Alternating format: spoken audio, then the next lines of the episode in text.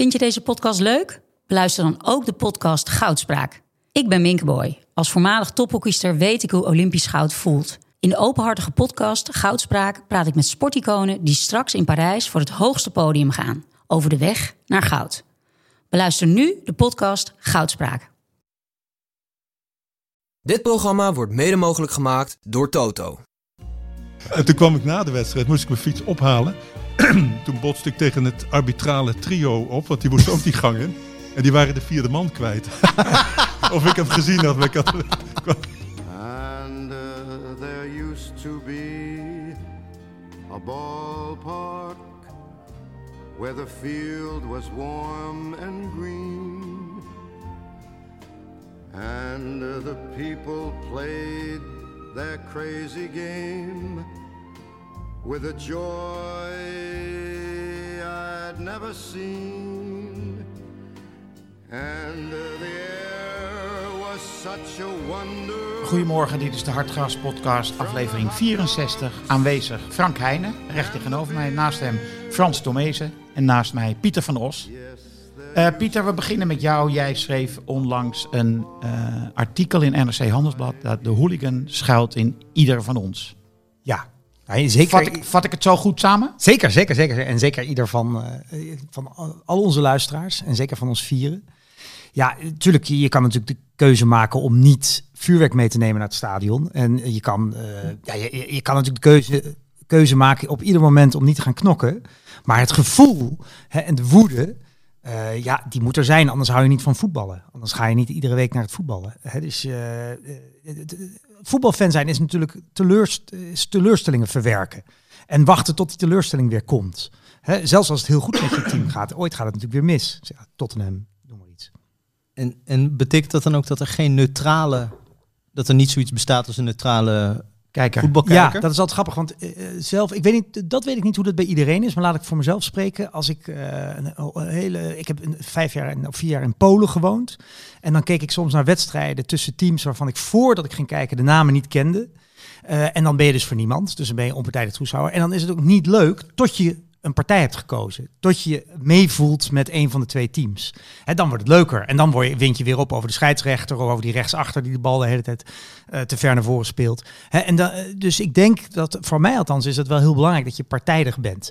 Kijk, ik begrijp best dat commentatoren zichzelf neutraal noemen. Dat is natuurlijk ook een goed idea mooi ideaal. Maar ehm, eh, ja, het is natuurlijk wel een beetje een fictie.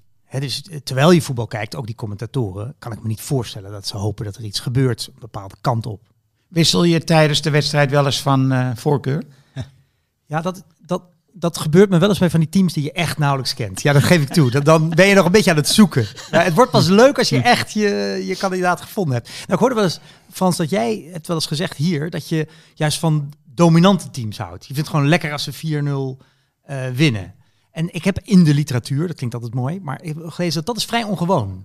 Dus mensen kiezen meestal, als ze voor het eerst kijken naar de underdog. Ja, dan hopen ze dat dat team dat 2-0 achter staat, alsnog terug gaat komen op 2-2, misschien 3-2 Ja, gaan maar de underdog ben ik zelf. Dus, dus ik vind het juist fijn om een keer eh, aan de andere kant te zitten. Dus en, maar dat wat je zei over die agressie is natuurlijk het, daar is sport bij wijze van spreken voor uitgevonden. Het is natuurlijk een andere manier van oorlog voeren en elkaar vermoorden. Je hebt ook sporters als boksen die heel dicht daarbij komen. Ik heb zelf ook wel gebokst.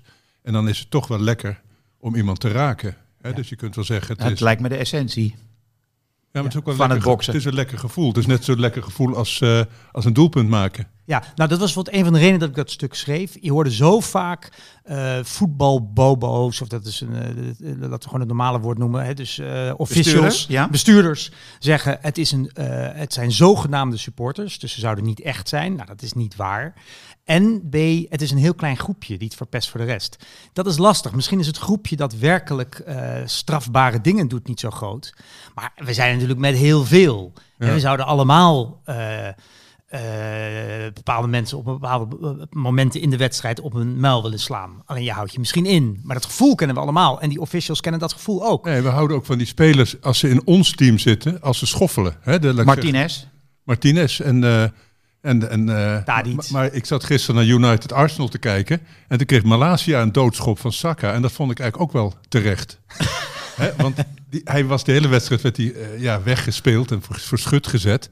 En op, op het laatst verloor toch Arsenal met 3-1. En dat is toch wel kut eigenlijk.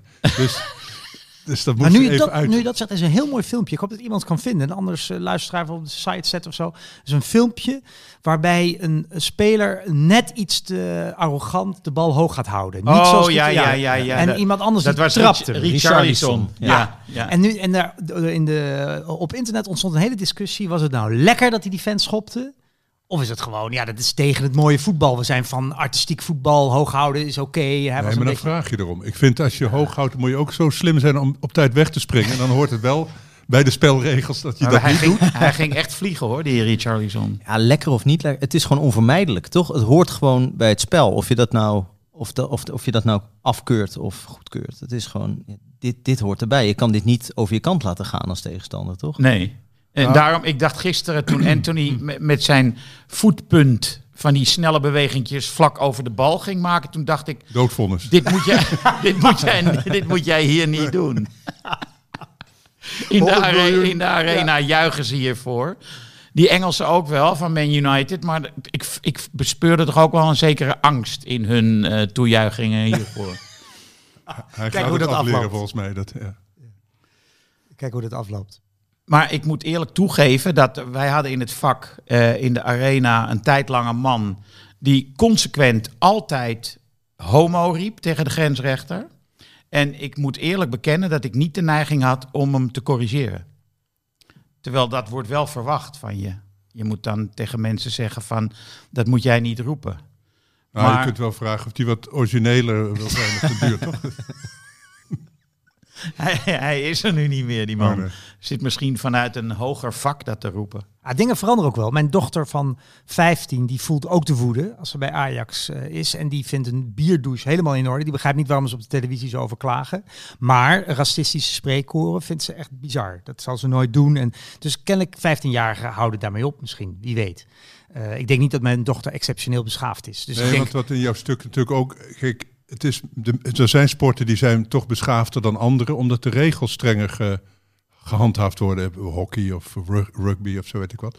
Maar bij voetbal is natuurlijk de aardigheid... dat die regels altijd fluïde zijn. Dus er is altijd discussie over. Dus op het veld, maar ook op de, langs de lijn of op de tribune. En dat, eh, dat, dat schuiven van die regels, dat verschuiven daarvan... veroorzaakt volgens mij die die eh, dat misdragen. Omdat er ergens altijd een grens wordt gezocht. En ja, als die grens gevonden is en je kunt ermee wegkomen, doe je nog een stapje verder. En dan eindigt het eh, natuurlijk met bloed, eh, bloed aan de paal. Ja, en, En dat is natuurlijk, en dat is natuurlijk wat, er, eh, wat er gebeurt in een voetbalstadion. En dat zul je nooit zien bij ho- een honkbalwedstrijd of zoiets. Ja, en het is natuurlijk ook lekker om gewoon om mee te gaan met de, de mensen die vooraan, vaak letterlijk natuurlijk bij die stadions nu, van die, van die jongens die dan met hun rug naar, de, naar, naar het veld staan, alle liedjes in te, in te zingen. Ik was, ik was bij Venetia, daar verwacht toch niet dat daar allemaal hooligans zitten. Zat ik in het, in het eh, harde vak deze zomer, of het eh, vak met, de met de fanatieke fans, die zijn er nog. Ja, er zitten vijf van die jongens helemaal onder de tatoeages, helemaal opgefokt. Staan die 90 minuten liedjes tegen anti, tegen die Amerikaanse, eh, Amerikaanse eigenaar te zingen. Je weet ook niet precies wat je zingt, maar je moet wel meezingen, want iedereen gaat staan, iedereen begint te zingen, anders val je op als toerist. dus ik weet niet wat ik gezongen heb. Kulo, zou- ongetwijfeld iets met Kulo erin. ja, nou ja, goed, zolang het niet gewoon neofascistische liederen waren, ben ik al tevreden. Maar het- je merkt ook, eh, de eerste tien minuten denk je, goh, wat, wat, eh, ik, ik wil de wedstrijd zien, ik wil gewoon kijken. Zo goed is dat voetbal niet. En na twintig minuten denk je, oh, lekker eigenlijk om met z'n allen zo'n beetje zo je af te reageren. En, en na een uur denk je, ik neem een seizoenkaart. Ik ga hier Ja. wonen en eh, kom iedere Nee, week en- hier naar eh, Dennis Johnson kijken. Ja, en daar, daar, daar vaar ik me een beetje herhaal vanuit het stuk. Maar in dat, eh, de alleenstaande vandaal bestaat niet. Hè. Het, is, het is niet leuk om in je eentje voor de televisie de lamp Daar te gaan denken sommige mensen in stadions anders over. Die, die gaan echt alleen Je hebt los. wel mensen die alleen hun eh, agressie botvieren. Maar die, daar wordt meestal ook wel om gelachen. Ja. Ik bedoel, het is niet zo dat die woede dan overspringt. Nee, een soort aberratie. Ja, die mensen heb je op straat ook natuurlijk. Ja, ja, ja. Ja, Die kunnen ook behandeld worden, toch? ja, ja die zitten vaak ook op de stoep. Ehm, ja, eh, ik zeg met, en nog even over Anthony. Eh, hoort het kussen van het logo van een club, hoort dat bij deze primitieve eh omweld die jij hebt geschetst? Nee, dat lijkt me meer. eh, dat, ik denk dat het ook ophoudt bij Anthony. Want eh, het is zo belachelijk. Hij, bedoel, hij doet het met zoveel overgave. Alsof, alsof de camera het gemist heeft. Zo. Dat ik denk, de volgende speler die dat gaat doen, dat is dan een epigone van Anthony. En wil je dat? Of Anthony? Ja, maar alles aan hem is overacting. Dat vind ik Ja. ook wel goed, eigenlijk. alles overacting, Ja. precies. Dus, eh, ja, hoort dat bij... eh, Bij hem hoort het. Ja. ja. Nou, hij moet het publiek veroveren. Dat heeft hij in Amsterdam natuurlijk ook gedaan. En dat gaat hij nu in Manchester weer doen. Ja. Dat is natuurlijk zijn. Het is natuurlijk een eh, artiest, werd ook gezegd, circus. Anthony vond ik wel een goed, eh, goede typering van wat het is. Het is natuurlijk één grote show, is het. Hè? Het is bigger than life. En dat, het, ja, ik vind het fantastisch. Ik, Ja, ik moest wel lachen dat hij. ehm, hij, trekt, hij trok bij Ajax op zeker moment wel eh, ook boze gezichten. Ook naar medespelers. Daar was gisteren helemaal geen sprake van. nee. En maar lachen naar Rashford, weet je wel. En met handjes zwaaien, goede paas. En ook Bruno Fernandes. Hij zocht ze wel uit, de spelers met wie hij duidelijk een eh, relatie aan het opbouwen was. Ja, maar dat is natuurlijk net als dat je begint met een, nie- een nieuwe agenda. Begin je ook altijd heel netjes te schrijven. En na een week is dat ook een, een zootje. Dus dat, dat, als hij dat, of ik weet niet of dat duurzaam is. eh, Nee, die, dat denk eh, ik zeker niet. humeur. Nee, nee, nee, nee, nee. Nee, hij was bezig om zich te settelen. Ja. En eh, hij speelde overigens helemaal niet zo goed. Maar die goal die was wel weer ontzettend goed, hè? Dat hij gewoon die bal dan, dat hij de, de kilte van binnen kan vinden om hem zo af te maken. Ik vind dat echt geweldig.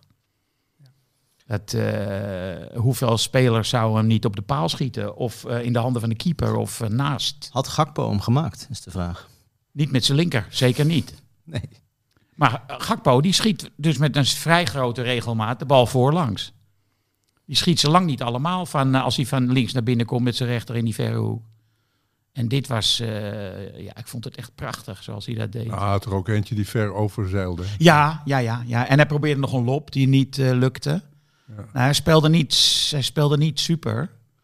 Maar die hakbal. Durf je op, een eh, voorspelling aan naar Dat deze hakballetje wedstrijd? tussen die twee verdedigers. Die hakbal op dat, Dalot. Die, en, daar, en daaruit kreeg Eriksen dus een vrij grote kans. dat was het doelpunt van de week geweest. Ja, ja, ja, ja, ja, ja. Durf je een voorspelling aan met Anthony? Dus, eh, eh, hoe gaat hij? Want bij Ajax heeft hij ook weer niet zoveel gescoord. Maar misschien wordt hij nu wel echt de topscorer van de Premier League. Wat zeg jij? Nou, ik denk dat eh, Ten Hag ook wel gaat wisselen hoor. Want Martial die staat op de bank. En Haaland heeft er al een tien in liggen, geloof Ja, ik. Ja, dat dat, is redt lastig. hij Ja. nooit. Oké, dat is uh, fair point. Nee, ik denk niet dat hij eh, alle wedstrijden dit seizoen gaat spelen. Dat denk ik niet. Hij werd ook wel voor vrij vroeg gewisseld. Was wel een rare wissel voor Ronaldo, vond ik. Die er ook weer helemaal niks van bakte. Eh, nee. Het is hem ook niet alleen om doelpunten te maken te doen natuurlijk, hè, Anthony. Die staat, er, staat niet in het veld om, eh, eh, zoals Ronaldo la- vanaf zijn dertigste, zeg maar, alleen maar om een doelpunt te maken. Bij Anthony is het eh, bijvangst bij al het andere. Ja. Maar- dat vind ik ook wel eens jammer. hè. Er werd gezegd dat zijn statistieken niet zo heel goed waren bij Ajax. Ja, dat Gakpo meer... eh, Ja, ja, Maar dan denk ik, je doet toch meer dan voorzetjes maken en scoren. Je bent toch ook bezig een, een tegenstander te demoraliseren bijvoorbeeld, waar hij erg goed in is. Dus een, een tegenstander toch eh, op te fokken of gek te maken. Zie je bij Martinez ook. Dus misschien is hij niet lang genoeg en doet die dingen minder goed dan andere verdedigers. Maar hij slaagt er in ieder geval in om zo te zuigen bij zo'n tegenstander dat hij slechter gaat spelen. Ja, dat ben ik wel met je eens. Die statistieken, En die natuurlijk. komen niet in de statistieken. Nee, en alle mensen die van statistieken houden zeggen altijd... eh, bij het voetbal hebben ze er nooit aangewild. Dat was ouderwetse wereld enzovoort. Dat is allemaal waar, maar dat is nu echt veranderd. En eh, nu is het zelfs zo dat er te veel aandacht voor bestaat. Zeker die assist en goals. Want inderdaad, wat betekent het nou? Voor sommige spelers is het niet belangrijk. Bovendien, stel je speelt in een team waar je voortdurend prachtige voorzetten geeft. Die worden allemaal voor, eh, om zeep geholpen. Ja. Dan zal een statisticus zeggen, ja, die hebben we ook. Hè? De, de non-returned assist of zo. Daar is ook een woord voor. Maar eh, ik ben het met je eens dat het wordt overdreven. Je Het is een mentaal al- spel. ja. Want je zag tegen United Arsenal vond ik een heel goed voorbeeld. Arsenal was natuurlijk eh, voor de neutrale toeschouwer, als die bestaat, totaal de, de bovenliggende partij. Maar United won. Hè? Dus ik weet niet hoe dat, als je dat in statistieken vertaalt. Ja, qua doelpunten zijn ze dan de winnaar. Maar ik denk alle andere statistieken ligt United ver achter Ja. bij Arsenal. Dus het, het uiteindelijk, en dat heeft met mentaliteit te maken. Dat zeiden ook die watchers, hè, die Roy Keane en die Gallagher. Die zeiden ook, ja, er staat een team. En dat is natuurlijk iets, iets mysterieus. Wat, wat is het als er een team staat? Hè? Ja, en Martinez, die in de eerste minuut Gabriel eh Jesus gewoon keihard aanpakte. Ja. Dat was gewoon bedacht. Hij denkt, ik kan dit doen, krijg geen geel. Eh, en die, die jongen die raakte een tikkie van slag. Ja, die was trouwens wel heel erg goed, vond ik die. Jawel, is waar. En Martinelli was vooral, Ja. vond ik heel erg goed. Maar nee, maar zij hebben gewoon, eh, zij, dat is Ten Hag. Die zien het zwakke punt van Arsenal. Ja. Namelijk verdedigend. Dus eh, zij kunnen niet tegen die counters op. En Manchester United is op de een of andere manier opeens een superieure counterploeg geworden. Ja, het, eh, ik vond het uiteindelijk kun je niet zeggen van het is onverdiend.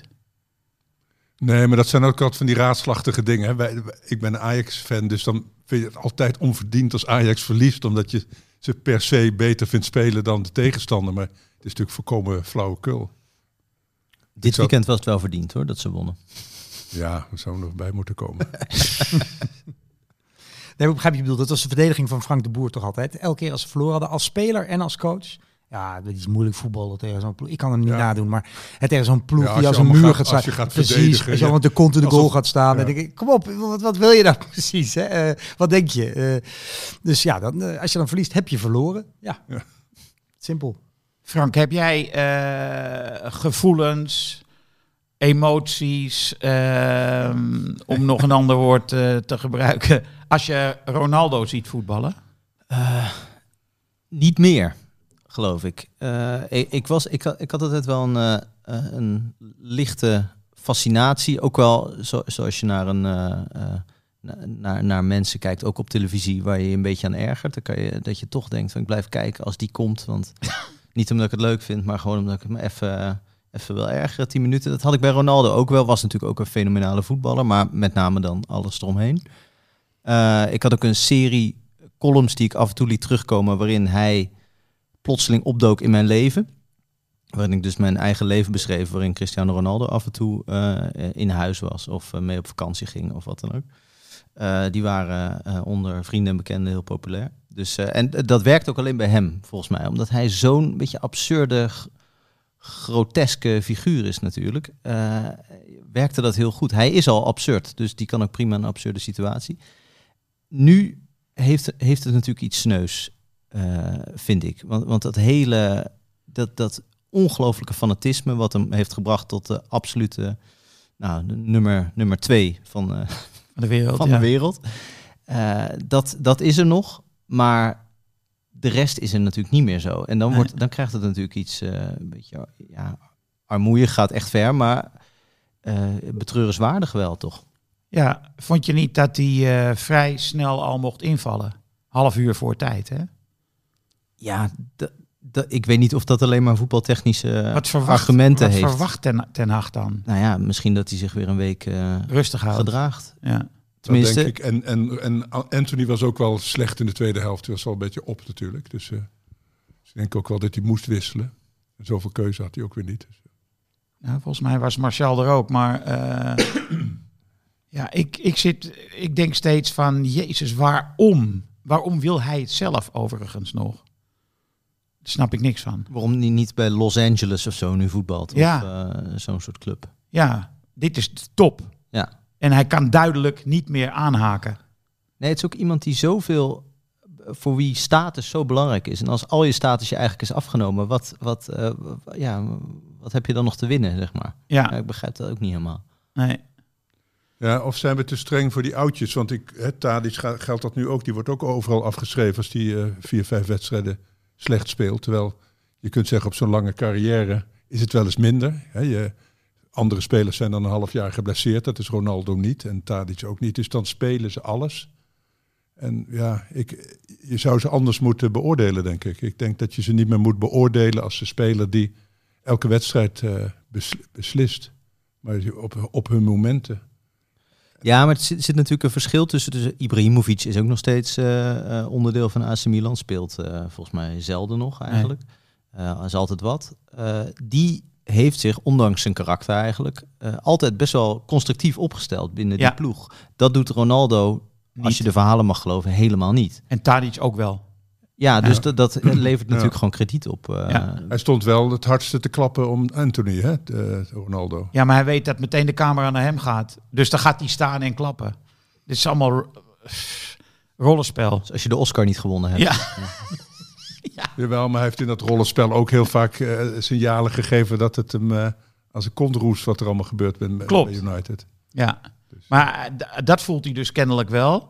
Dat hij die positie niet meer heeft. Hij kan zich niet eh, permitteren nu om zagrijnig toe te kijken naar een doelpunt van, eh, van Anthony. Dat kan dus, kan dus Nee, niet want de- Ten Hag heeft het wel gewonnen. Hè? Want hij zegt, sometimes I'm his friend, sometimes.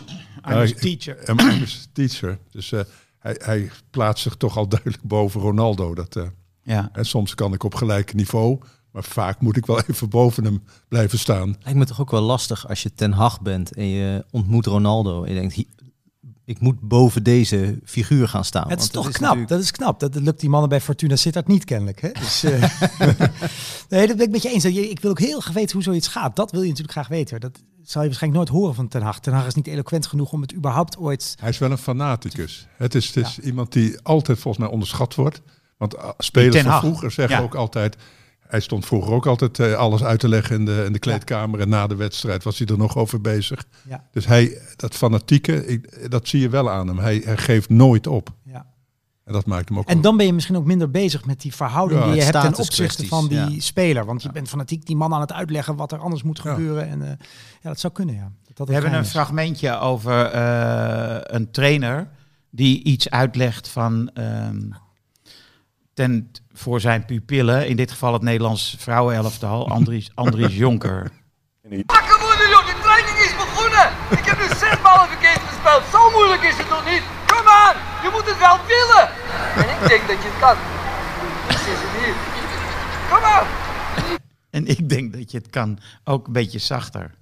Maar wie, Ja, Telstar- ik ken hem van Telstar. maar Die- wie doet hij nu na?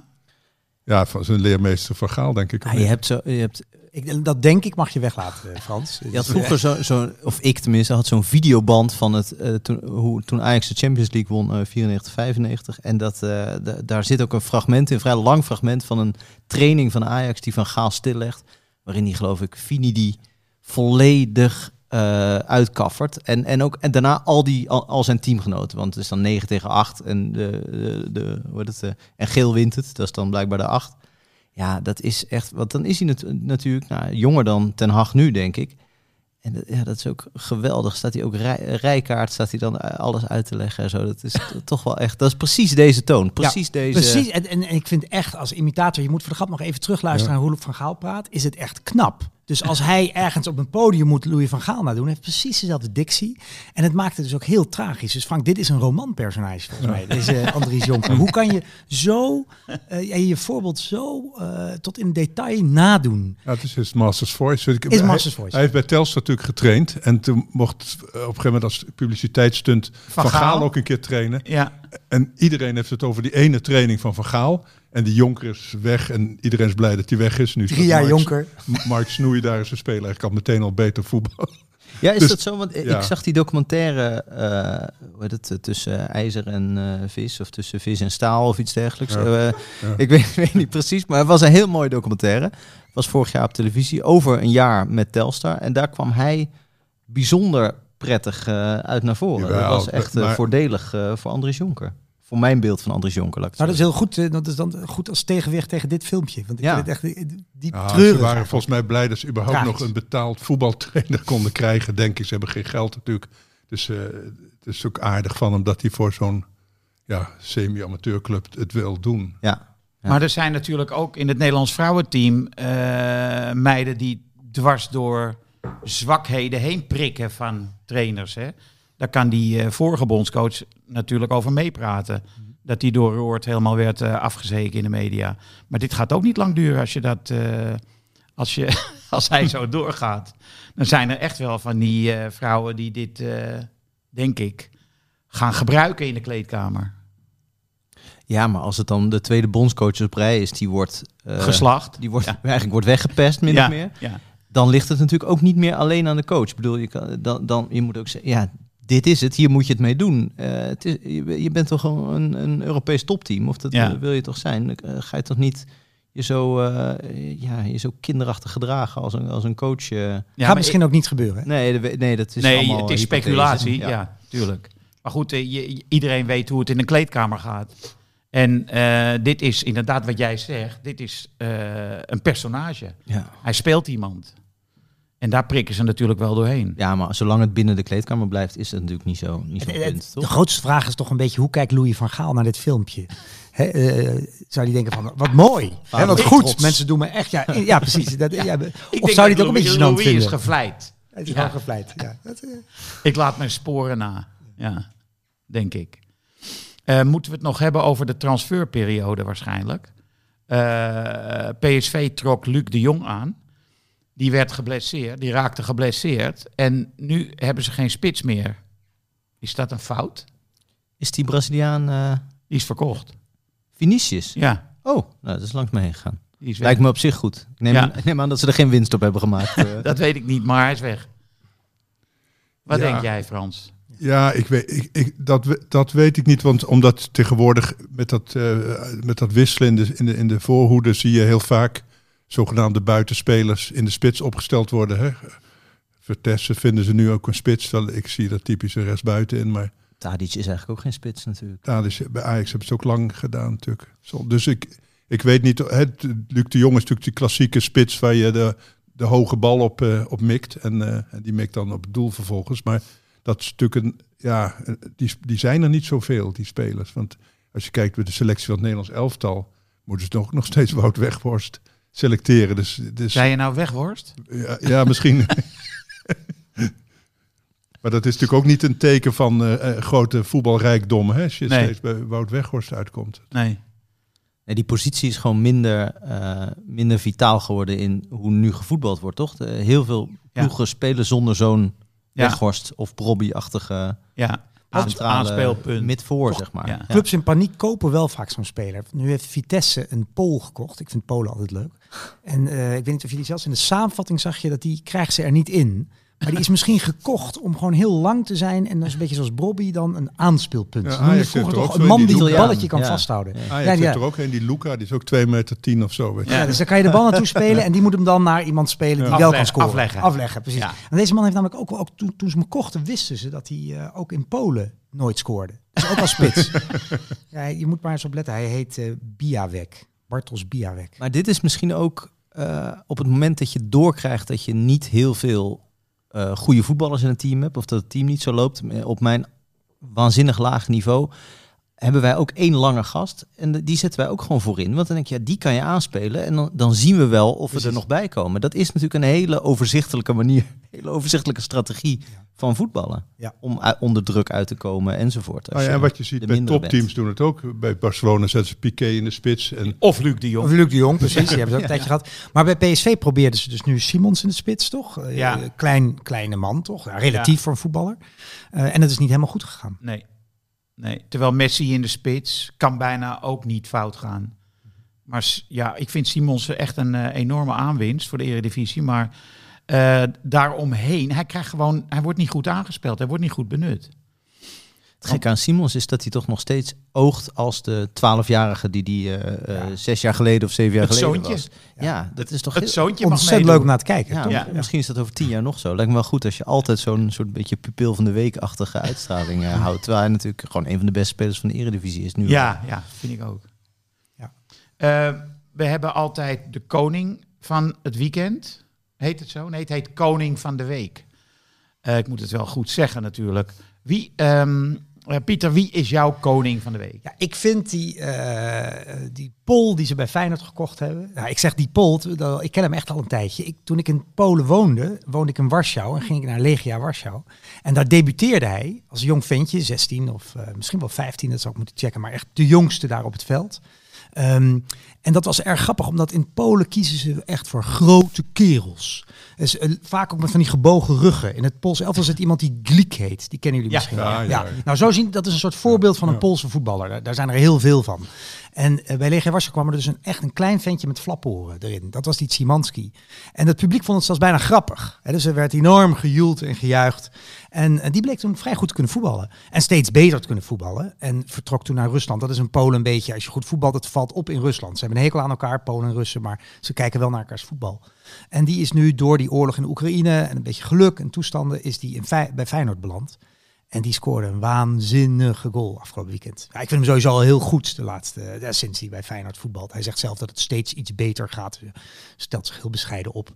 Maar dat vind ik een geweldig voetballer. En eh, dit, wie- de- ja, deze week zou hij wel mogen winnen, eh, vind ik. Van der Vaart vergeleken met Ziyech volgens mij gisteravond. Serieus? Eh, als, ik dit, als ik me goed herinner. En iemand in Rotterdam die nu vergeleken met Van Hanegem. Nou ja, Dus de, Hij is- de lat wordt meteen wel weer heel erg hoog. ik dacht dat ik nog een beetje origineel was. Dit wist ik niet. Zie je echt van Aardigem. Oké, ik vond hem lekker voetballen eh, afgelopen weekend. Nou, hij heeft een mooie, hele mooie trap. Heeft hij Ja, want die vrije trap staat er en goed zo, in. Ja, ja. En jouw eh, koning Eh, van de week? Noppert. Noppert. Vanwege zijn uitverkiezing eigenlijk. Dat vond ik. Het is, Noppert is. Ik ben zelf keeper geweest. En als het, bij mij had het ook zoals met Noppert kunnen lopen, denk ik. en dat, dus ik trek me daar achteraf, retrospectief, Ja. enorm aan op. En hij had ook zo'n mooie Hij ziet er niet uit als een keeper Hij eigenlijk. maakte een hele mooie zweefduik. Ja, gisteren. Van beverenachtig. eh, Ja. Vooral als je de camera van de zijkant zag, dan was een hele mooie... Ja, Silisse, Silisse, sorry, complimenteerde met die zweefduik. Specifiek die duik, toch? Die zie je niet zoveel. Zo'n zo'n echt Van gestrekt naar de hoek. Hè? Ja, ja. Ja, mooi.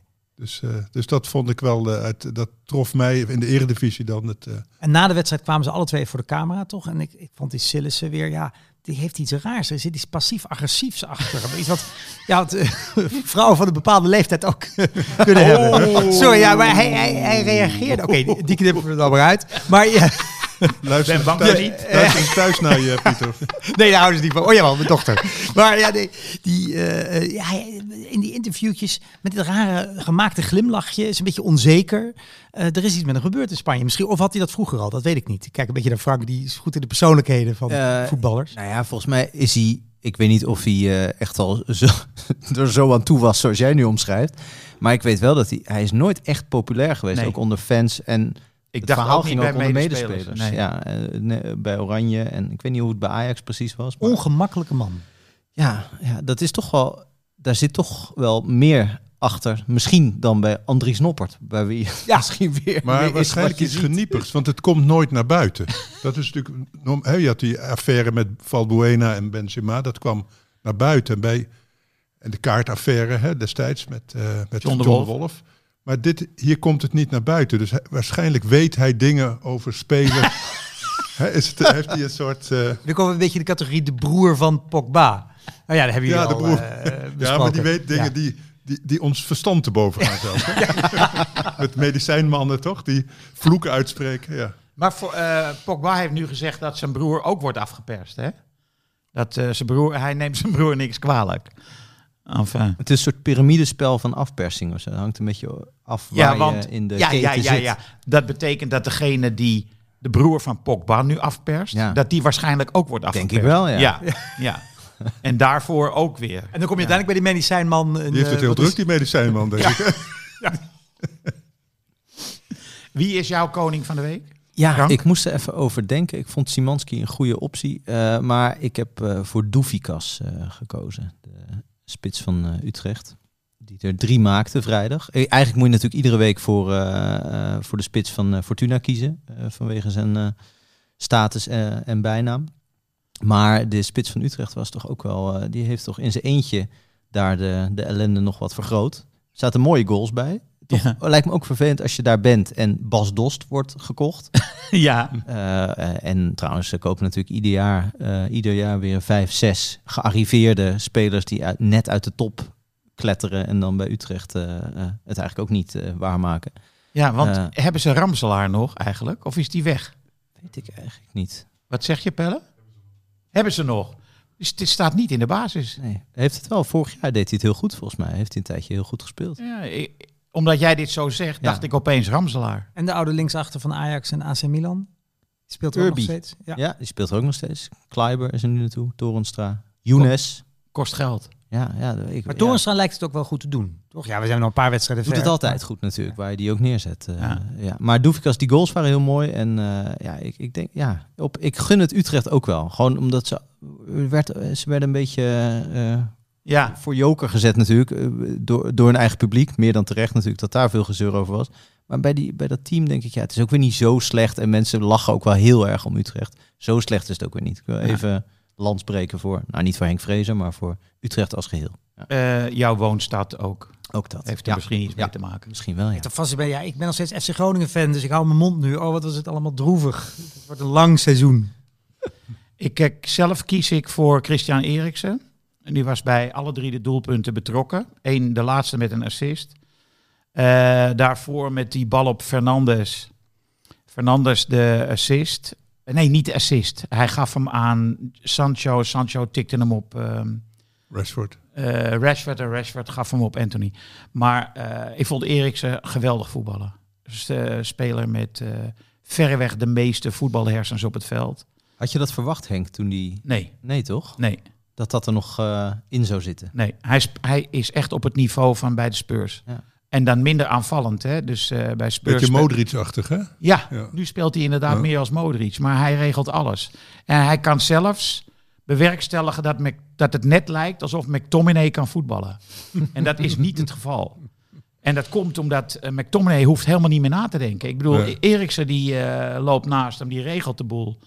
En McTominay, ja, die kan schoffelen, die kan dingen Ja, doen. type Wouters heet dat dan, hè? Ja, nou, zelfs Wouters had wel meer voetbalhersens dan eh, McTominay, denk ik. Maar goed, ik heb dus Christian Eriksen. Dus nu is de vraag, Wie wint er? wie wint er? Wie wordt het? Oh, dan moeten we echt een beslissing Oh, nemen. Ja, we moeten nu een, tot een Nou, dan, dan consensus ga ik komen. gebruiken dat Franks, die ergens in een bijzin zei, ja, Ja, ja. Ik, ik zat een beetje aan die Szymanski te denken, maar... Ik moet eerlijk, eh, moet eerlijk zeggen dat dat mijn eerste keus was, ook Timanski. Dus ehm, dan zou, eh, als ik voor iemand anders moet stemmen, wat ik niet moet, maar dan zou ik voor, eh voor Szymanski stemmen. Ja, dat was gewoon de perf- het perfecte schot ook. Ja. Over het perfecte schot gesproken, er was concurrentie voor Szymanski, voor de mooiste goal van het weekend. Want bij Brighton, daar keek ik dan naar dit weekend, tegen Leicester, speelde een kerel, die heeft een fantastische naam, die heet ik McAllister, maar zijn voornaam is Carlos. En hij schijnt geen Engels te spreken. Dus hij komt uit Schotland. Zijn vader ging voetballen in Argentinië, is daar gebleven, kreeg deze jongen, Carlos. Die voetbalde zo goed dat hij niet naar, in Argentinië alleen hoefde te voetballen, maar ook in de Premier League mocht eh, spelen. En daar is hij nu Engels aan het leren. En die schoot een geweldige goal. Ja, dat, dat zegt iets over dat die, die spelers... Dat, vroeger had je maar drie Hij buitenlanders. maakte Maar nu, er twee, want één, één werd nog afgekeurd. En toen deed Dat hij bedoel- later nog een keer. ja, maar die afgekeurde, dat, dat leek mij de goal van het weekend. Maar die werd dus afgekeurd door de VAR. En echt op een soort Cambuur-VAR-achtig... eh, ik bedoel, in Engeland denk je, veel dingen mogen toch. Maar Eriksson, eh, die kreeg een duw. Dat werd door de VAR teruggefloten. Hier werd dus deze goal, omdat er iemand, een pink buitenspel stond... die niet met het doelpunt te maken had, zou ik denken. Maar goed, de scheidsrechter dacht er vast anders over. Dus eh, het was een interessante. En die McAllister leek me ja, überhaupt een interessante man, om even te noemen. Maar die verliest dus van Simanski. Ik heb hem gezien, die goal, die was geweldig. En het is zelfs, dat is zelfs Gary Lineker, die toch niet echt als anarchist eh, te boek staat, die keert zich nu week in, week uit tegen de VAR hè, in, eh, in Engeland. Dus ehm, ik, Het is toch een niet, kwestie van tijd, denk ik. ik weet niet hoe dit gaat aflopen met die, met die VAR. Een kwestie van tijd. Als Ik denk dat het goed af in de zin dat de VAR gewoon blijft. Ja. Ja. Gewoon Sport had gisteren toch even zo'n samenvattingje van eh, hoe het ging met de goals. En dat het eerst dat die spelers overrompeld waren door zo'n VAR. En dat er dus daardoor meer goals werden gescoord. En dat het nu alweer Ik gecorrigeerd snap is. niet dat ze niet die hockeyregel doen. Dan mag je, bij tennis heb je het ook, dan mag je drie keer op de- aanvragen. Ja, daar heb je ook American voetbal. Ja, dat de Dat coach gewoon beter. bepaalt. Deze willen wij terugzien. Ja. Eh, en dan heb je het maar drie keer. En dan is het ook klaar. Ja. Dus, dat is een goed idee. van het gezeik ook af. Ja. Want het verpest vind ik wel de wedstrijd als het door twee minuten duurt. Nou ja, ik vond, eh, je kan echt wel twisten over die overtreding op eh, Christian Eriksen. Ja. Want eh, aanvankelijk zeiden ze, ook in het verslag van Sky, ja, er is niks aan de hand. Later zei die ene verslaggever, volgens mij was dat Neville, die, zei, die overigens Malicia, Ma- Malasia steeds Malicia noemde. Dat vond ik wel super grappig. Die zei, van, ja, hij raakt hem wel met zijn knie. Hij raakt zijn knie met zijn eh, rechterbeen, dus ja. Ja, maar als je zo gaat... Ja, dan- Eriksen is geen Schwalbe-koning, hè? Nee. nee. Ach, je kan natuurlijk wel Nee, verfluiten, je kan er hem niet voor fluiten. aankomen. Hij, hij viel volgens mij omdat hij helemaal niet door had dat er iemand achter hem stond. Ja, maar volgens mij is de kern van de zaak, je kan er voor fluiten, je kan er niet voor fluiten. Maar Ja. nu is er dus niet voor gefloten en door de VAR bepaald dat er wel een overtreding was. En Ja. daar, daar gaat het over. Gaan we heel lang naar die beelden kijken en wordt er eh, cont- con- contact gemaakt. En natuurlijk wordt contact gemaakt, wordt de hele tijd contact gemaakt. Ja, dit is wat, Ja. wat Frans zei over, over de, ja, de multi-interpretabele regels. Ja, en ja. dat voortdurend verschuiven ook van wat, wat als overtreding geldt natuurlijk. Dat is, dat is, is wel vastgelegd, maar natuurlijk gewoon in, in het gebruik verandert dat voortdurend. En eh, wat, wat vijf jaar geleden wel- of tien jaar geleden wel kon, kan nu niet meer. Ook door, ook door de VAR, denk ik. Het is ook gewoon strenger geworden, toch? De- Eh, dat denk ik wel, ja. Ja, Roy Keane die zei, eh, vroeger was dit natuurlijk geen overtreding. Nee. Maar in het huidige voetbal is dit een overtreding. was ook Ja. omdat ze voor Roy Keane gewoon niet durfden te fluiten, denk ik. Ook, Dat zeker. Nee, en vroeger zo. Casimiro mocht echt alles in de, in de Spaanse competitie. Hè? De- Die werd ook nooit. eh, Dat krijgt in Engeland natuurlijk ook nog wel een probleem met het schoppen. Ehm, dan hebben we het nog niet gehad over het aankoopbeleid van Ajax. En de rol van Danny Blind bijvoorbeeld, waarover wordt gesproken. Het is allemaal een beetje onduidelijk, toch? Of dat daadwerkelijk eh allemaal heersee en eh, vage verhalen. Nou, Ja. de, de is dat als eh, Blind er wel was geweest in die raad van commissarissen, dan was deze ellende niet ontstaan. Nee, de heersee is ook dat Blind wel degelijk een rol heeft gespeeld zonder officiële functie. En dat hij bijvoorbeeld eh, de aankoop van die keeper eh, uit Portugal heeft tegengehouden. Die hartstikke goed is. Ja, dat weet ik dus niet. Ja, Andries dat- Noppert van Portugal. Ja, dat is een eh, hele goede ja. keeper is dat.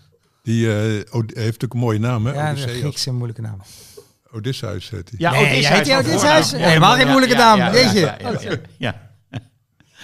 Ja, dat, dat, eh, en de Telegraaf had een heel verhaal van dat hij bij meerdere transfers betrokken is geweest. Nou Ja, ik denk toch dat als je kijkt naar de verkoop van Martinez en Anthony, bijvoorbeeld, en van Haller, dat ze op verkoopgebied het wel goed hebben gedaan, Ajax. Maar even Henk, ik, ik weet, ik, het was voor het eerst eigenlijk dat ik hoorde van de rol van de Raad van Commissarissen in dat transferbeleid. Dat is toch gewoon blijkbaar hoe het werkt. Dus wa- wat is nou precies de... eh, Nou ja, de, de, de, de moeilijk- ruzie, zeg Ja, de ruzie is volgens mij, en Henk moet jij me zo corrigeren, maar dat je, eh, het is natuurlijk heel slordig en ranzig en dat wij allemaal horen dat ze die Ocampos gaan kopen Ja. en dat het dan niet mag en dat hij dan eh, gehuurd wordt. Je moet natuurlijk van tevoren met die raad van commissarissen hebben afgestemd. Ja. En dan hoor jij er inderdaad nooit van dat die raad van commissarissen Nee, überhaupt precies. een rol spelen. Nee. En Henk heeft natuurlijk gelijk onder de streep hebben ze helemaal niet slecht gedaan, Ajax. Nee. Alleen het is allemaal wel. eh, ja, je vraagt je af hoe die Hamstra en Huntelaar, H en H, hoe die dan, H2 noemen ze ze geloof ik, hoe die dan functioneren hè, en hoe machtig die nou eigenlijk zijn of juist onmachtig. Dat is Nou ja, ik las wel een stuk eh, van eh, mensen die gespecialiseerd zijn in bedrijfsvoering. En die zeiden dat is heel normaal dat commissarissen eh, zich bemoeien met grote uitgaves. Dus eh, ja, ik weet niet, heb jij daar verstand van? Nou, ja, het lijkt me ook normaal. Alleen het is, ja, het is alle, bij het voetballen moet je het allemaal een beetje netjes naar buiten brengen. Ik denk, oh jeetje, alsof ik, als ik daarvoor ben. Ik vind het ook heel leuk als ze niet netjes dingen naar buiten brengen. Dus het is ook veel interessanter dit. Maar er speelde ook iets anders mee. Dat de, de zaakwaarnemer van Ja. Tadic en, Ja. en Schreuder. Schreuder. Ja. bij al die transacties betrokken was. Dat vond ik, dat moest ik denken, die Lemic-affaire bij eh PSV. PSV. Dat bij denk ik Twente ooit. een of andere Serviër die, eh, die daar allerlei middelmatige, onbekende buitenlanders zit aan te bieden bij Ajax, omdat ze veel geld hebben. En dat eh, op de laatste dag. Hè? Want dat is wel, ook Campos denkt ook iedereen van, wat moet je daar nou mee, weet je Nou, wel? dat is wel een goede Ja, speler. is wel een goede speler, maar het is zo willekeurig dat je eerst zegt we gaan Ziyech halen en dan Ocampos. Dat heb je op- totaal andere eh, ja, soort dat zijn, spelers. dat- die lijken niet op elkaar. Nee. Dan ben je niet met een technisch eh, plan bezig. Dan ben je gewoon opportunistisch te kijken wat is, wat is Maar het is te dus koop. heel interessant in deze affaire inderdaad dat we inzicht krijgen in de rol van die spelersmakelaars. Ja. Dat die niet alleen maar spelersmakelaar zijn, maar dus kennelijk ook invloed in de club kunnen Dat krijgen. bij proberen ze. Twente, bij Ja, maar dat zeiden die raad van commissarissen en daar was ik het wel mee eens. Vroeger kochten ze Anthony voor t- 15 miljoen en die verkopen ze dan voor 100 miljoen. En, en Ma- Martinez weet ik wat voor 8 miljoen en die verkoop je voor eh, 65. Dat zijn mooie investeringen. Jonge spelers hè, die je dan opleidt en dan met winst verkopen. Maar nu kopen ze dus van die gearriveerde spelers die nog een paar jaar flink salaris willen verdienen en dan misschien... eh, Nou ja, voldoen. dat hebben ze ook met Tadic en Blind gedaan. eh, en dat heeft goed uitgepakt. Ja, maar die, Kunnen we maar zeker die zeggen. kenden ze goed. Ja. Hè, en, en Ocampos zit niet zo'n plan bij. Bij Blind zat echt een plan. We moeten in elke linie een ervaren speler hebben. Kla Klaas eh, Blind en, en Tadic. Dat is natuurlijk hartstikke goed eh, bedacht. Maar, maar om Ocampos zie ik die rol niet gaan vervullen. Dat eh, li- lijkt me sterk. Dat, eh, die was altijd reserve bij Sevilla. En die heeft helemaal geen binding met Ajax of met Nederlands voetbal. Ja, maar die rol van die zaakwaarnemers is natuurlijk wel iets waar je... Je bent daarvan afhankelijk als club, volgens mij. Dat je gewoon een goede band hebt met een aantal grote zaakwaarnemers. Maar je moet ze niet... Ze komen af op het grote geld. Nou, dat is nu bij Ajax te verdienen. En dan is het heel lastig om, dat, om die invloed te beperken. Maar wel om ze enige invloed te geven. Ik denk dat dat een hele ingewikkelde eh, evenwichtsoefening is. Die, die destijds bij PSV, volgens mij al bij allerlei andere clubs, eh, ook, bij Monaco en noem maar op, allemaal grandioos ooit uit de klauwen is gelopen. En Ja. ja, dat, dat Nou, ik las, ik las in de. Er stond een heel goed stuk eh, in de Athletic over het aankoopbeleid van Man United. En daar zitten natuurlijk in de technische staf niet veel mensen die eh, heel veel verstand hebben van die transfermaterie. En daar stond dat de zaakwaarnemer van Ten Hag, Kees Vos van SEG, dat die eh, aanwezig was de eerste paar wedstrijden bij Man United om het bestuur te adviseren over hoe doe je een aankoop en eh, hoe, hoe in de praktijk, hoe werkt dit eigenlijk? Want ja, als je die ervaring niet hebt, het is helemaal niet makkelijk. A, niet makkelijk om spelers te verkopen. Dat heeft Ajax dus echt heel goed gedaan.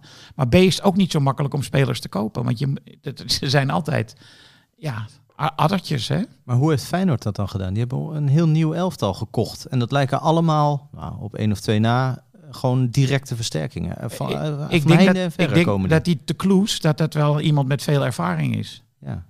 En eh, Arne Slot is natuurlijk ook niet iemand die zich nergens mee bemoeit. Die gaat er ook echt wel bovenop zitten. Dus eh, ja, kennelijk. eh, Jij, jij kijkt, weet je het meest van Ajax? Denk je dat dit vooral laat zien, dus even terug naar Ajax, dat eh, Mark Overmars gemist wordt? Het lijkt een open deur, maar ik ben gewoon benieuwd. Ja, ik sprak van de week iemand die zei het succes van Ajax en het succes van de verkopen die ze nu hebben kunnen doen, dat is alleen maar Overmars, Ten Hag en Veldmaten of Hans van der Zee. Ik bedoel, die, die zei, en dat is iemand van binnenuit, die zei, eh, daar hebben ze nu nog van geprofiteerd. Dus dat neem ik daar maar aan. geen, geen goed nieuws is. Nou ja, toch weet je het niet. Want Huntelaar is misschien best wel in staat om eh, zich dit, spe- dit spelletje gauw eigen te maken. Maar Henk, als zij vorige keer hadden ze Neres eh, gekocht hè, als dure aankoop, talentvolle jonge speler. En in, als backup dan Anthony. Dan zou je toch verwachten als ze goed beleid hebben dat ze wisten dat Anthony weg zou gaan. Dat er een lijstje is. Dat, ze- dat ze weer een of- andere Mexicaan of, of Argentijn of eh, Braziliaan eh, klaar staat van 19. Dan Ja, hebben ze wel die Conceição, misschien dat dat hem is dan, hè? Maar ja zou dat zou kunnen. kunnen. Maar eh, ik weet ook helemaal niet of de scouting op dit moment bij Ajax heel tevreden is over de manier waarop deze aankopen gedaan zijn. Ja, en daarbij wordt nog gezegd, Univar, Sontje Hans enzovoort, al die, eh, die het heel goed doen in Jong Ajax. Sontje Hansen mocht niet weg hè, van eh Ja. Schreuder niet. Ja. Maar daar zit, lijkt ook geen goed beleid in te zitten van wat wil je met die grote talenten. Hè? Taylor we dan gelukkig wel nog, dat die eh, doorbreekt. Maar hè, dus, ze, hadden weer een hele talentvolle generatie. En dan denk je, ja, daar komt wat weinig van terecht. Ik vind het ook echt jammer dat Univar is uitgeleend. Die had best in deze competitie waar Ajax gewoon ja, joh, als boven je die- alles uitsteekt, die, eh, ka- die 20 Xavi minuten per Simons wedstrijd, doen, ja. Dat kan die Univar ook. Ja. Die, Nou, ja, ja, iets, iets in de handelingssnelheid misschien niet zo groot, maar minder bewegelijk, maar wel eh, technisch wel. Ja. En eh, ik wou nog even iets vragen aan jullie over Van Nistelrooy. Frank, Eh, sympathieke gast, geweldige voetballer, goede communicator. En toch krijgt hij het niet voor elkaar nu, tot nu toe met PSV. Nee, maar je, je noemt eigenschappen die niet allemaal die niet eh, eh, een volledige trainer maken natuurlijk. Ik bedoel, eh, hij, hij is, hoe lang is hij trainer van Jong PSV geweest? Twee jaar geloof ik. Ja, zoiets. Nou ja, het kan genoeg zijn, maar het is vaker blijkt het onvoldoende natuurlijk. De- de- dat hij niet gewoon bij een eredivisieclub heeft gekeken van, goh, kan ik het eigenlijk wel? Kan ik het op een niveau hoger? Ben ik wel een goede trainer? Eh, Dat, eh, en dat PSV hem ook, ik weet niet, kan je trainers uitlenen? Ja, misschien wel. Ja, dat je het gewoon eens een keer probeert met iemand. Of dat je er gewoon kijkt van, eh, ja, ik vind het toch wonderlijk hoe, hoe, hoe eenvoudig dan wordt, wordt gedaan. Dat je eerst een soort, nou, zo'n zo'n wetenschappelijke benadering van Schmid, die, die zo'n trainer in al zijn vezels, zeg maar. En dan neem je opeens gewoon een oud voetballer. Of misschien niet gewoon een oud voetballer, maar toch, ja, zit, zit iets van willekeur. Lijkt er. eh, lijkt En wat eh, mankeert er het meeste aan? Nou ja, wat eh, volgens mij zei Ivo Victoria dat hier ook in de podcast. Ik, ik weet niet heel veel van, van tactiek en van, van spelbeeld en zo. Maar hij zei als, als PSV-fan, ik heb geen idee wat hij wil met de, met de ploeg. En dat is dus ook wat je, wat je als je Feyenoord-fans hoort praten over slot. Dat was in het begin ook niet top, maar er was zoveel geloof in, omdat je gewoon op het veld kon zien wat hij probeerde en wat hij wilde. En dat Ja. is kennelijk bij PSV lastiger te, lastiger te ontdekken. Dat, Of ja, Ten Hag bij Man United. ja, nou ja, die was na twee wedstrijden praktisch natuurlijk ge, ge- gegrild al. Dus dat is, dat, ik weet niet of dat, dat eh, en, en ja, daar zie je misschien wel wat hij probeert, maar daar zijn ze gewoon niet zo geïnteresseerd in probeersels. Daar willen ze gewoon eh eh vijf Nee, maar ik bedoel, je ziet ook aan dit, eh, zoals ze nu spelen, is duidelijk de trainer die, eh, Ja. die hier een de patroon hand van de neerlegt. trainer. Ja. Ja. Jawel, maar het is ook de, de selectie. Want ik kijk misschien gekleurd, want ik ben niet zo fan van eh, PSV eerlijk gezegd. Maar ik vind, ach- voorin hebben ze hartstikke goede spelers. Maar achterin is het volkomen middelmatig. Hè, dus die, eh, die, die, die, eh, die Obispo en die Ramaljo, dat is natuurlijk, die, die zou je echt, bij Feyenoord zou die, die niet in de basis staan.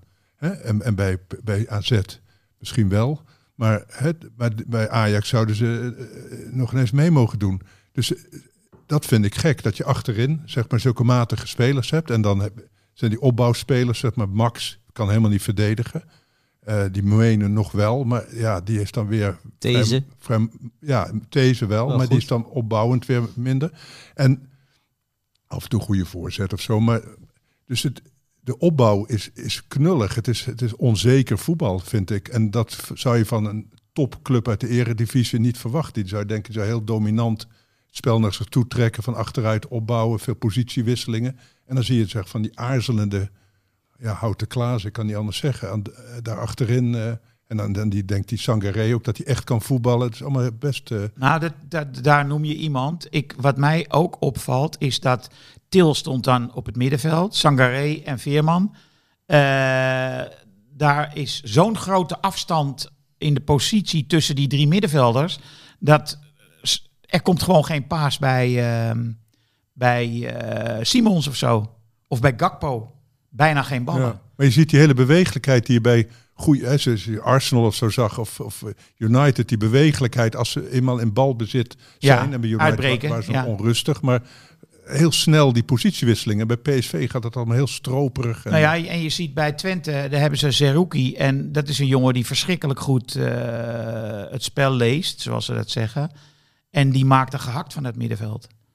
Eh, dus er, er is iets... Ja, maar die kleunde er gewoon in. Die, in de eerste helft Twente, de tweede helft was ook helemaal niks, vond ik trouwens. Maar de eerste helft waren ze heel erg... eh hè, ze gaven PSV geen tijd. En daar zag je, dat, dat- daar kan PSV niet tegen. Als bij de Rangers ook altijd. Ik ben ook benieuwd hoe Ajax die gaat eh, aanpakken. Ja, en het, het wonderbaarlijke natuurlijk, en dat, is, dat staat eigenlijk los van Van Nistelrooy, denk ik. Maar dat bij Twente staat Oenerstal op doel. Ja, Ah, PSV heeft na hem, die nooit, volgens hij heeft nooit echt een kans gehad. Volgens mij heeft, hebben ze wel vier andere keepers Ja. geprobeerd. Die nog niet, niet half zo goed zijn als wat hij iedere Klopt. week laat zien. Dat is toch Ja. echt wonderbaarlijk. Dat zie je toch, dat dat, Ja. dat een uitstekende keeper is. ja. Dat is de beste keeper die PSV gehad heeft in Ja, jaren. maar die mocht nooit meedoen. Over eh, Rangers gesproken. Ajax moet woensdag voor de Champions League tegen Rangers. Dus eh, wij willen graag een voorspelling horen. Thuis, hè? Thuis 3-0. 3-0. Ja, het- daar gaat het iets te moeizaam voor, vind ik. inderdaad. Eh, Die wedstrijd tegen Utrecht in mijn gedachten 1-0. Eh, 4-2. Oh ja, Rangers gaat twee goals maken. Ja? Ja. Oké, 4-2. Ik zeg 3-1. Ah, joh, als Celtic dan met 4-0 van wint. En ik zag ze spe- ik vind ze helemaal niet goed voetballen. Er zitten een paar die, die, hè, die rechtsachter is goed. Die eh Tavernier, of weet die. Oh, hij, ja. Ja, die dat is wel een goede die is wel speler. een goede speler. En ze Ja. hebben nog zo'n pingelaartje. De, Aanvallend middenveld, ook Ja. goed. linksvoor zo'n soort. eh, de, vroeger had je de flow bij eh, Celtic. Jimmy Johnson. Johnston. Nu hadden ze ook zo- zo'n jongetje dat zo snel. eh, maar goed, verder is dat. zou in de eredivisie zou die, die denk ik eh, net boven Herenveen uitkomen. Dat is dan Heerenveen met Noppert wel. Hè? Dus Met Noppert. Ja. Heet hij nou eigenlijk Nopper of Noppert? Noppert. Hij heet Noppert. het is alleen voor de het is naam niet, moet hij Het al is mee. niet de Van Hanegem versie Van de van dat hij eigenlijk Oh, ja. Nopper heet, maar dat we Noppert zeggen. Noppert. Noppert. Maar ik begrijp het wel dat jij hem zo goed vindt, want hij ziet er echt niet uit als een Nee. topsporter. Nee, En daar, jij kan is je daarmee is fijn. identificeren. Het is de geboren underdog. Ja. In de Noppert. Oké, Ik heb nou- nog een dode. Oh mijn god. Kom Ja, maar door. Komt omdat Hugo er niet zit. Hugo is geobsedeerd door de dood. Maar ja, en Henk wilde er niks van weten. Dus dat, eh, dan begin ik er maar weer over. Ja. Nee, Ron de Rode. Ik was met T- Oh, Telstar ja. afgelopen donderdag. En werd hij eh, levensgroot, meer dan levensgroot herdacht in het, eh, in het Buco-stadion. Buco? En Buco, in de elfde minuut werd er eh, stilgehouden omdat hij Met nummer 11 speelde. met nummer 11 speelde. Had, hij is vooral bekend geworden met zo'n zo'n enorm matje in zijn, in zijn, in zijn nek. Ja. Vooral met Den Haag toch eigenlijk. Met Den eh, Haag vooral, ja. Het was ook zo'n Haag, echt zo'n Haagenees. Zo'n eh, een leuke voetballer volgens mij. Maar er kwam er stond me niet veel acties meer van, van bij. Dat matje herkende ik meteen terug. Maar het was voor mij heel gedenkwaardig. Want ik was op de fiets eh, daarheen heen gegaan. Uitgenodigd door een goede vriend van me. En toen was ik mijn fietssleuteltje kwijt. Dacht, god, hè, die, daar in de Velzen Zuid eh, is je fiets niet veilig. Dus ik dacht, eh, dan fiets ik maar terug om een fietssleuteltje te halen. Toen zei die vriend van mij, ah joh, dat, eh, ik, ik vraag wel even. Kan, je misschien binnenzetten in het stadion? Hè? En ik met die fiets, fiets naar binnen. Dat was ook mijn eerste keer dat ik met mijn fiets Een stadion, een stadion binnenkwam. Ja, ja. En toen moest ik ineens zeggen, ik ga hier maar links. Links over een gang heen kwam ik bij de bestuurskamer. Ja, hier kan je hem wel neerzetten. In de bestuurskamer. In de bestuurskamer. Mijn fiets. En eh, die Pieter de Waard, die, stond, Alsnog gestolen. die Pieter de Waard, die stond daar weer helemaal vol wedstrijdspanning. Die, eh, Die zag dat die niet zag eens. dat. Die zag die hele fiets niet. En toen kwam ik na de wedstrijd, moest ik mijn fiets ophalen. toen botste ik tegen het arbitrale trio op, want die moest ook die gang in. En die waren de vierde man kwijt. of ik hem gezien had, maar ik had, kon ze ook verder niet helpen. Dus die scheids vraagt aan jou: heb jij onze vierde man ergens gezien? die waren al bezig met het bellen van de politie waarschijnlijk. Opsporing verzocht. Ja. Nou, dit eh, leek me een gedenkwaardige afsluiting van deze aflevering 64 van de Hartgras podcast. Dank, je, dank jullie wel. Yes, there used to be a ballpark